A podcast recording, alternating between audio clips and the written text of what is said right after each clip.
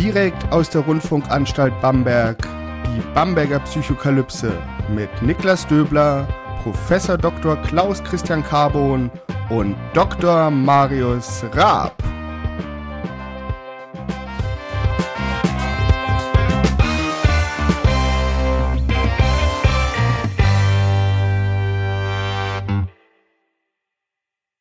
Herzlich willkommen zur Bamberger Psychokalypse. Mein Name ist Niklas Döbler. Ich bin Psychologe und wissenschaftlicher Mitarbeiter an der Otto-Friedrich-Universität Bamberg.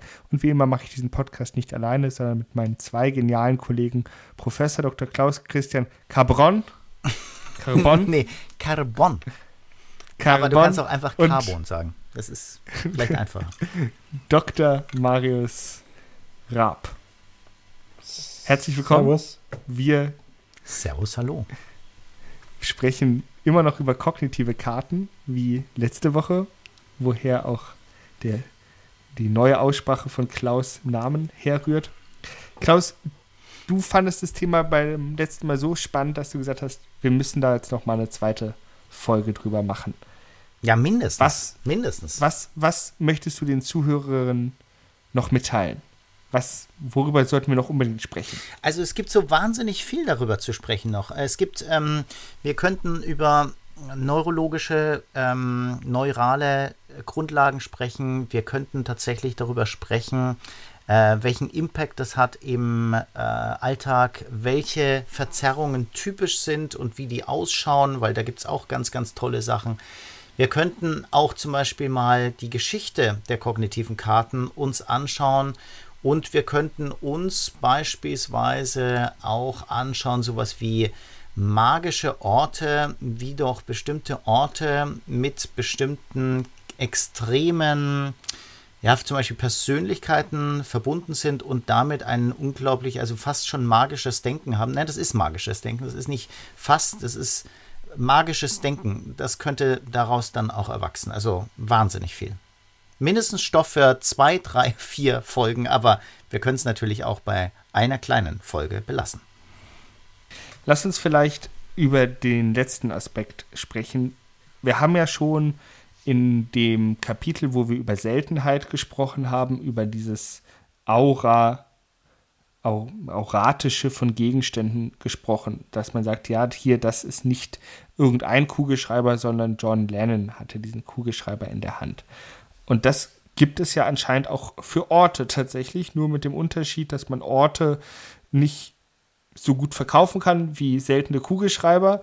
Ähm, und dass es doch dann immer auch eine historische Kontingenz geben muss oder ein, also ein historisches Ereignis, was mit diesem Ort verknüpft ist. Weil wenn man sagt, naja, hier an der Straße stand irgendwann mal Tom Cruise, dann sollte man halt sagen, na gut, das ist jetzt nichts Besonderes. Aber wenn man sagt, naja, hier stand ähm, Tom Cruise, als ihm, äh, als er ihm den Anruf erreicht hat, dass er die Rolle in Mission Impossible bekommt, kriegt der Ort plötzlich wieder eine ganz andere Qualität. Also die Person alleine reicht nicht, sondern sie muss auch was an dem Ort gemacht haben.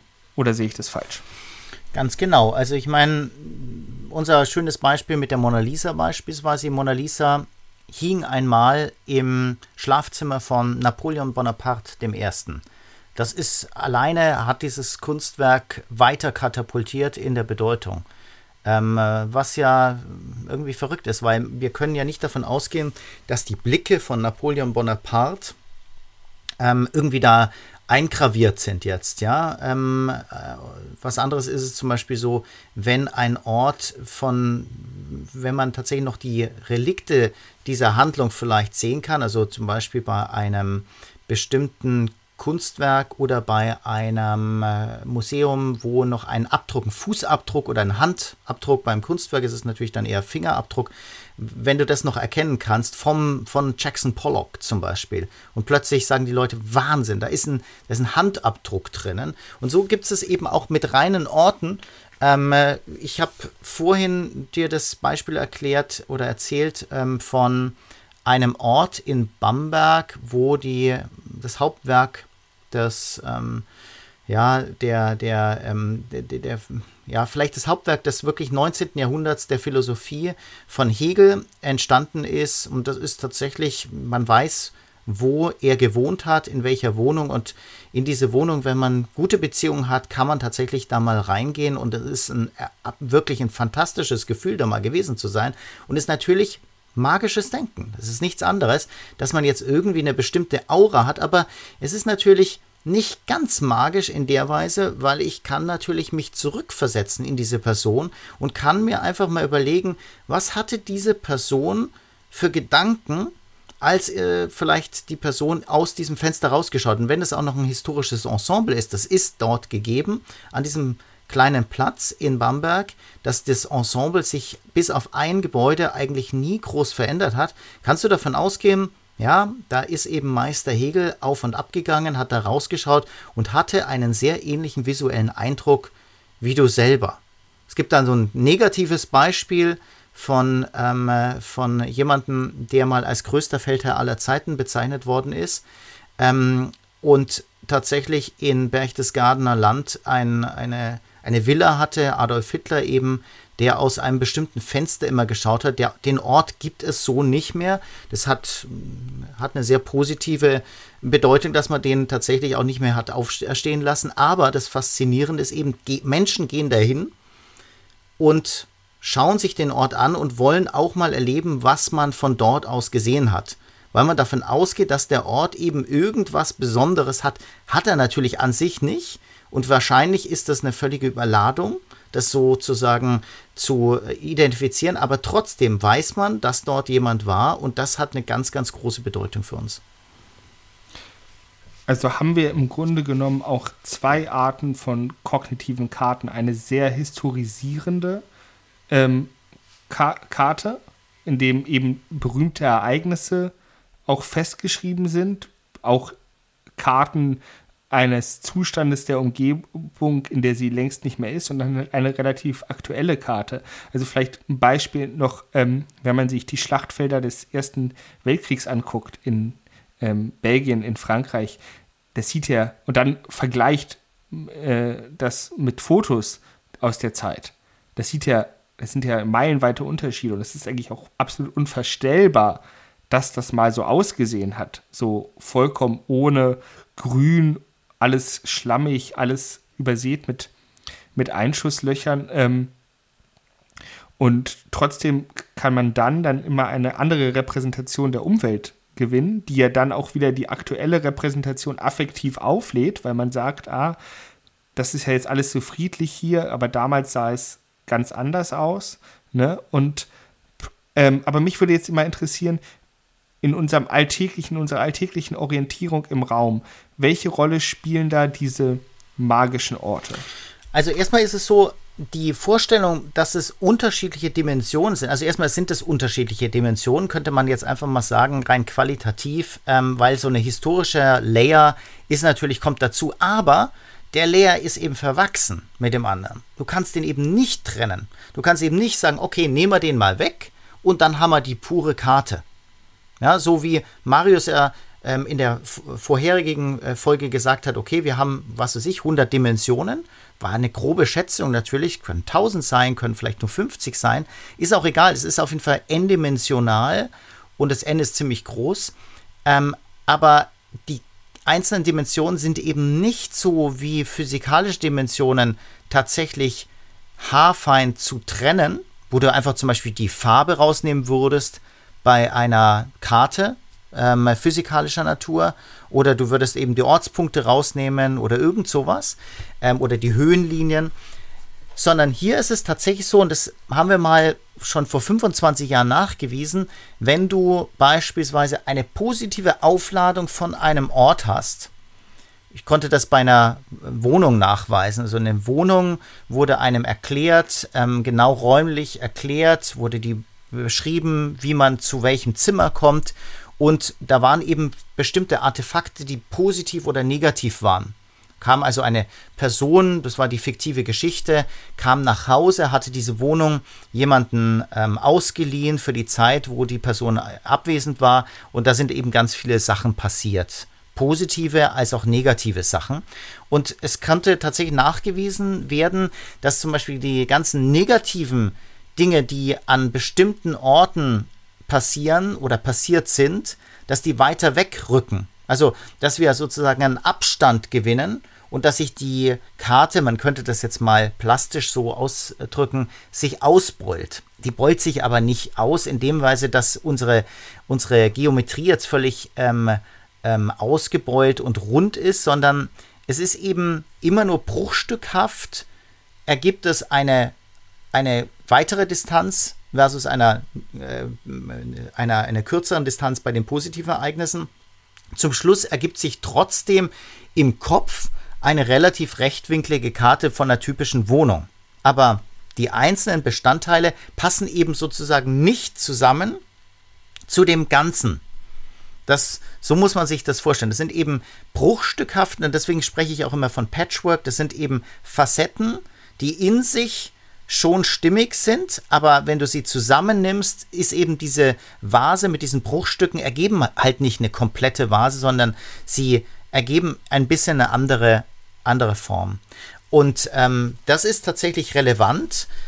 Beispielsweise kann man das nachweisen für die emotionale Aufladung von Orten in, in wieder diesen Large-Scale-Maps. Ähm, also wenn du zum Beispiel keine besondere positive Bindung hast zu einem Land, wo gerade eine Katastrophe passiert, spendest du auch weniger, weil es dir fern vorkommt und auch nicht relevant für dich vorkommt. Und ähm, das ist ein ziemlich heftiger Effekt. Das heißt, alles, was uns weit entfernt kommt, das interessiert uns auch weniger. Und es ist eben nicht einfach die physikalische Distanz. Das ist eben das Wichtige festzuhalten. Mhm. Marius, ich hätte eine Frage an dich, die uns zu einem Thema überleitet, was ich eigentlich schon letzte Woche mal ansprechen wollte. Und zwar, du kommst ja aus Franken, du kennst dich ein bisschen aus. Mich würde interessieren, was ist nördlicher? Strullendorf oder Pettstadt?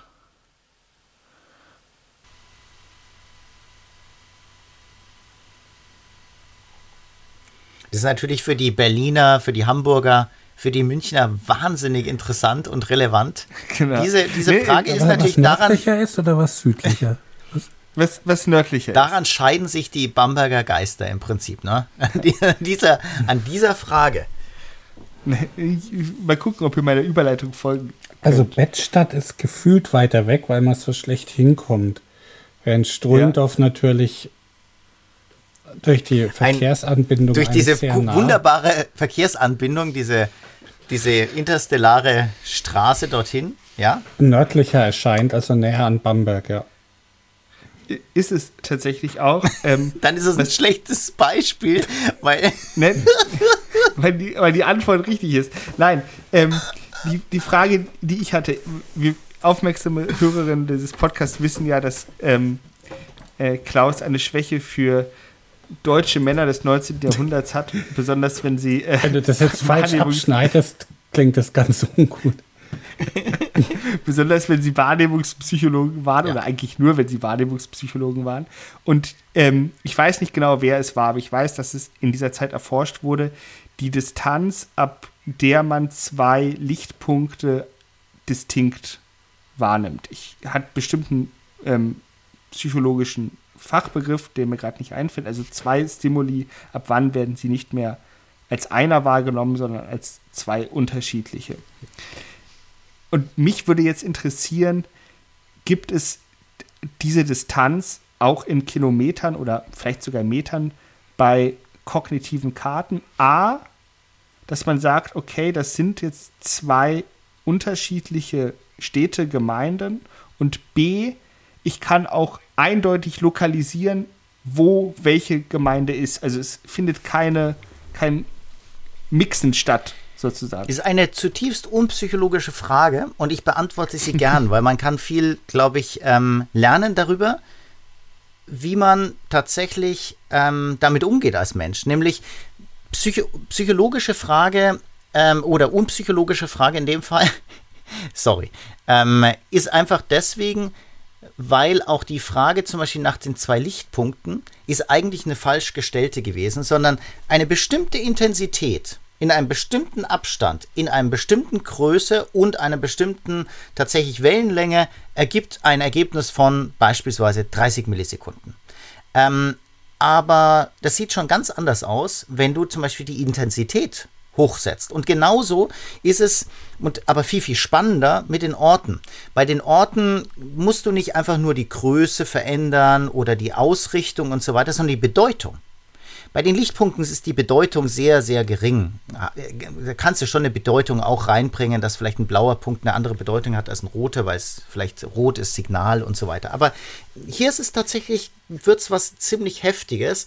Und das ist tatsächlich genauso wie bei ähm, wenn du irgendwas anderes anschaust in der Psychologie, wo du plötzlich Bedeutung ablesen kannst. Und plötzlich verändern sich eben dadurch, dass es eine Bedeutung hat und was anderes auch eine Bedeutung hat und wenn die sich eben unterscheiden von der Bedeutung und wenn du die sozusagen, wenn es zum Beispiel zwei unterschiedliche ähm, Kulturen sind, also nehmen wir mal an, das liegt genau diese zwei Orte liegen auf einer auf einer Grenzlinie. Also was ganz Extremes wäre jetzt gewesen 1990 oder 1989 noch besser ein thüringisches Örtchen nördlich von Klein-Tettau. Ich nehme jetzt einfach mal einen kleinen Ort in, ähm, das ist gerade noch Bayern, aber tatsächlich nördlich von Tettau. Ähm, das sind vielleicht 300 Meter, hat plötzlich eine Wahnsinnsbedeutung weil eben das eine liegt in Thüringen, das andere in Bayern. Das haut uns heute nicht mehr um, weil das sind zwei eng verwandte Bundesländer, so kulturell. Ähm, aber du merkst halt sehr schnell, das eine ist halt, Bayern ist halt äh, Westdeutschland, das andere ist Ostdeutschland, beziehungsweise damals BRD und DDR. Und wenn du das jetzt plötzlich hast, ist es natürlich, wird das psychologisch total aufgebläht. Es gibt einen riesigen Unterschied und wir haben das mal nachgewiesen mit den mentalen Karten zwischen West- und Ostdeutschland. Und das ist brutal. Also es gibt eben eine sogenannte mentale Mauer, haben wir nachgewiesen vor, es ist jetzt schon wieder 16, 16 Jahre her. 2005 war das. Ähm, wir stellen einen Link zu dem Paper mal ins, in die Show Notes oder wo auch immer. Und wir können eben nachweisen, dass vor allem jetzt was Spannendes passiert, nämlich die Bedeutung verändert sich natürlich zum Beispiel über die Variable, wie du eingestellt bist gegenüber der deutschen Wiedervereinigung.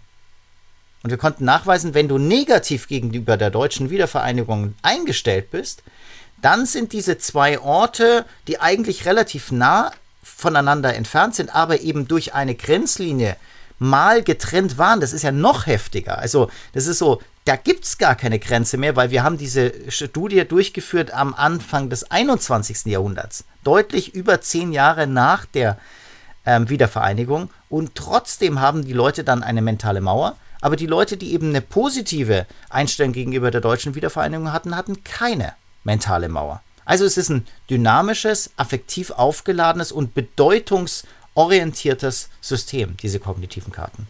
Es gab, weil du das jetzt mit Klein Tettau gesagt hast, es gab ein Restaurant in Lauenstein, ich weiß jetzt leider nicht mehr, wie der Name ist, von dem hat man früher gesagt, dass der Keller unter die ähm, ja. Zonengrenze durchgehen würde und dass, wenn man dort pinkelt, man im Osten pinkeln würde. Ich habe das nie.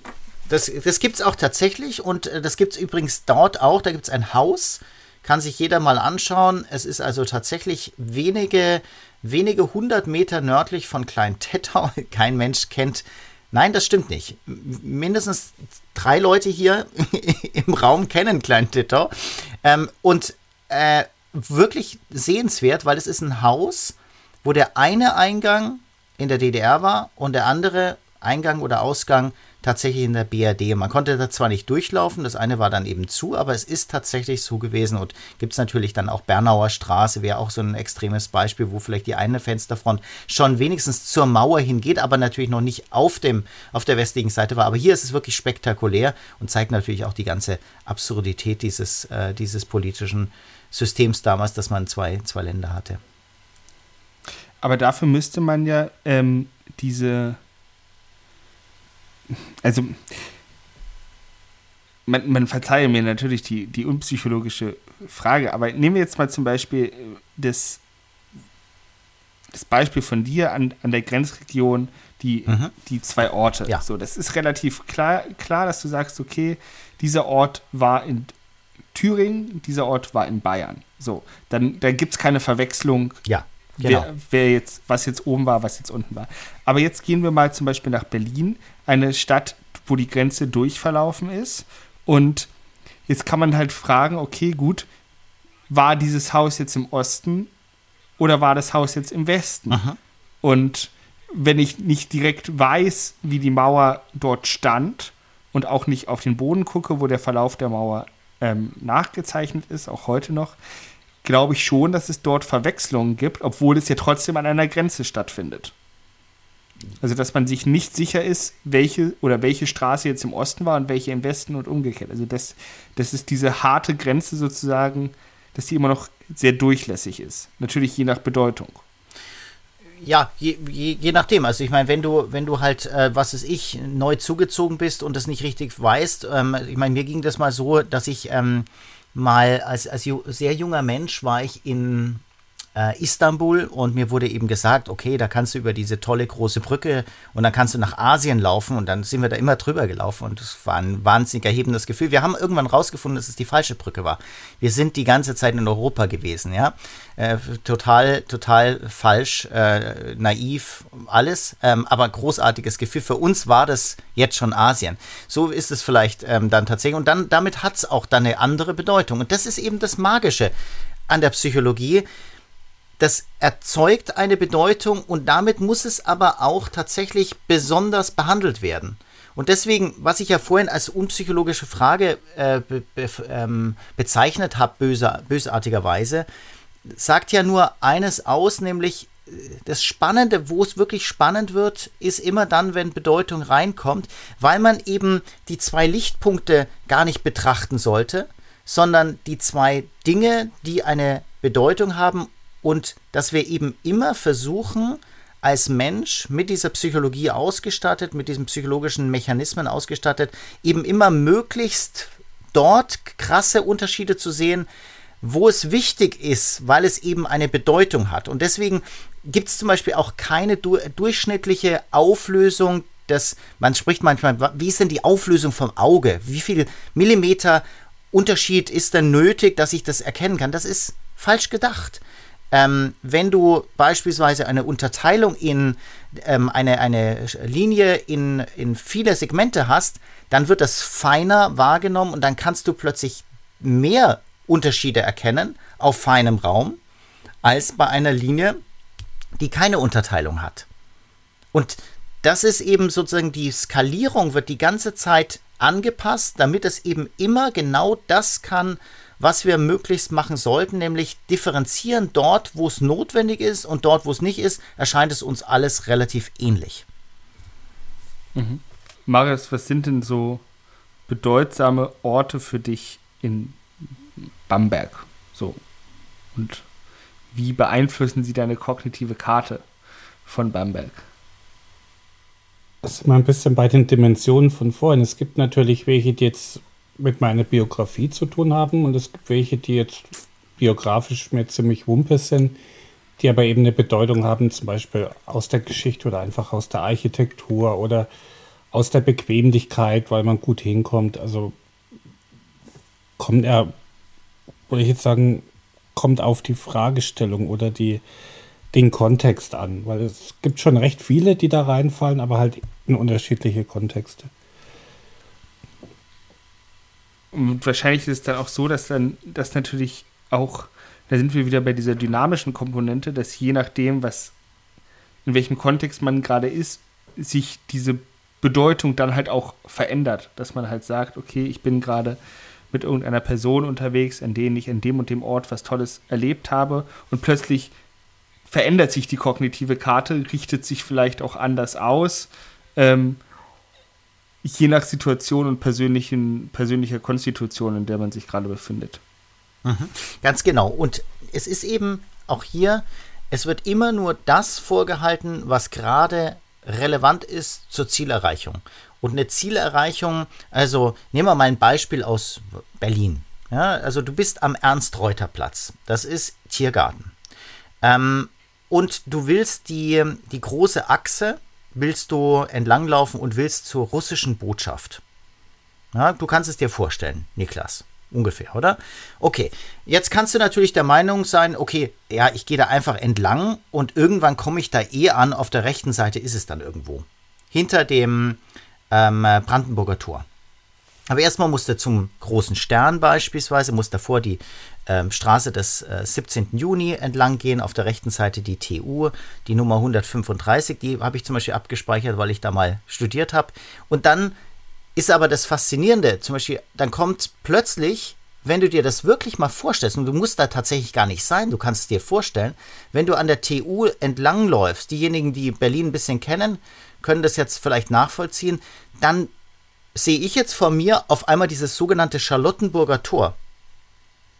Erinnerst du dich, was es ist? Das ist gar kein Tor, das ist ein Monument sozusagen auf der linken und der rechten Seite der Straße des 17. Juni. Und ich habe da tatsächlich gerade noch nicht dran gedacht, als ich am Ernst-Reuter-Platz gedanklich war. Weil für mich ist da das nächste erstmal der große Stern. Aber jetzt wird es fein detailliert. Und jetzt übrigens, gerade in dem Moment, das ist jetzt nicht irgendwie gefaked, sehe ich auf der rechten Seite dieses absurde Gebäude von der TU mit dieser riesigen Turbine wo tatsächlich äh, Kanäle, ähm, riesige ähm, Wasserströmungskanäle durchlaufen und wo ähm, Testungen gemacht werden. Ich weiß nicht, ob du es kennst, mit, ich glaube, so blau angestrichen ist es. Jetzt sehe ich plötzlich die S-Bahn vor mir. Ich muss nämlich unter der S-Bahn durch, also beziehungsweise denke mir, oh, links da ist Bellevue, ähm, die Station. Und dann gehe ich weiter und weiter und weiter und das kommen wie immer wieder Details. Jetzt kommt vielleicht ein Grillplatz, an den ich mich erinnere, auf der linken Seite im Tiergarten, kommt tatsächlich gerade.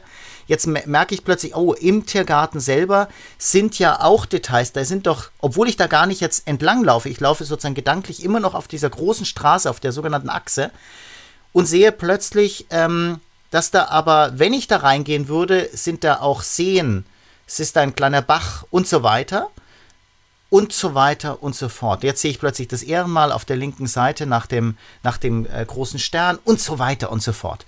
Ich will das nicht weiter, weiter verfolgen, aber das kann jeder mal für sich tatsächlich machen. Für die Stadt, wo er sich gut auskennt oder vermeintlich gut auskennt oder schon längere Zeit nicht mehr war, aber sich gut ausgekannt hat. Da wird es nämlich besonders spannend. Und schreibt sich einfach am Anfang mal auf, was auf dem Weg alles da ist. Und zwar ganz schnell sozusagen mit der Sicht mit der mentalen Sicht von einem bestimmten Platz aus und dann läuft die Person mental mal los. Und es ist so irre, was plötzlich für Details kommen. Und das ist eben dieses magische von räumlichem Priming, also räumliches Aktivieren. Immer das wird aktiviert, was gleich handlungsrelevant wird. Mhm. Und handlungsrelevant wird auch, dass ich jetzt die Folge beende, denn wir sind am Ende unserer Zeit angekommen. Wir werden nächste Woche das Thema nochmal weiter vertiefen, beziehungsweise auch aus einer anderen Perspektive beleuchten. Und bis dahin sage ich Tschüss und kommt gut nach Hause. Servus, ciao. Das war die Psychokalypse mit Niklas Döbler, Professor Dr. Klaus Christian Carbon und Dr. Marius Ra. Bis zum nächsten Mal.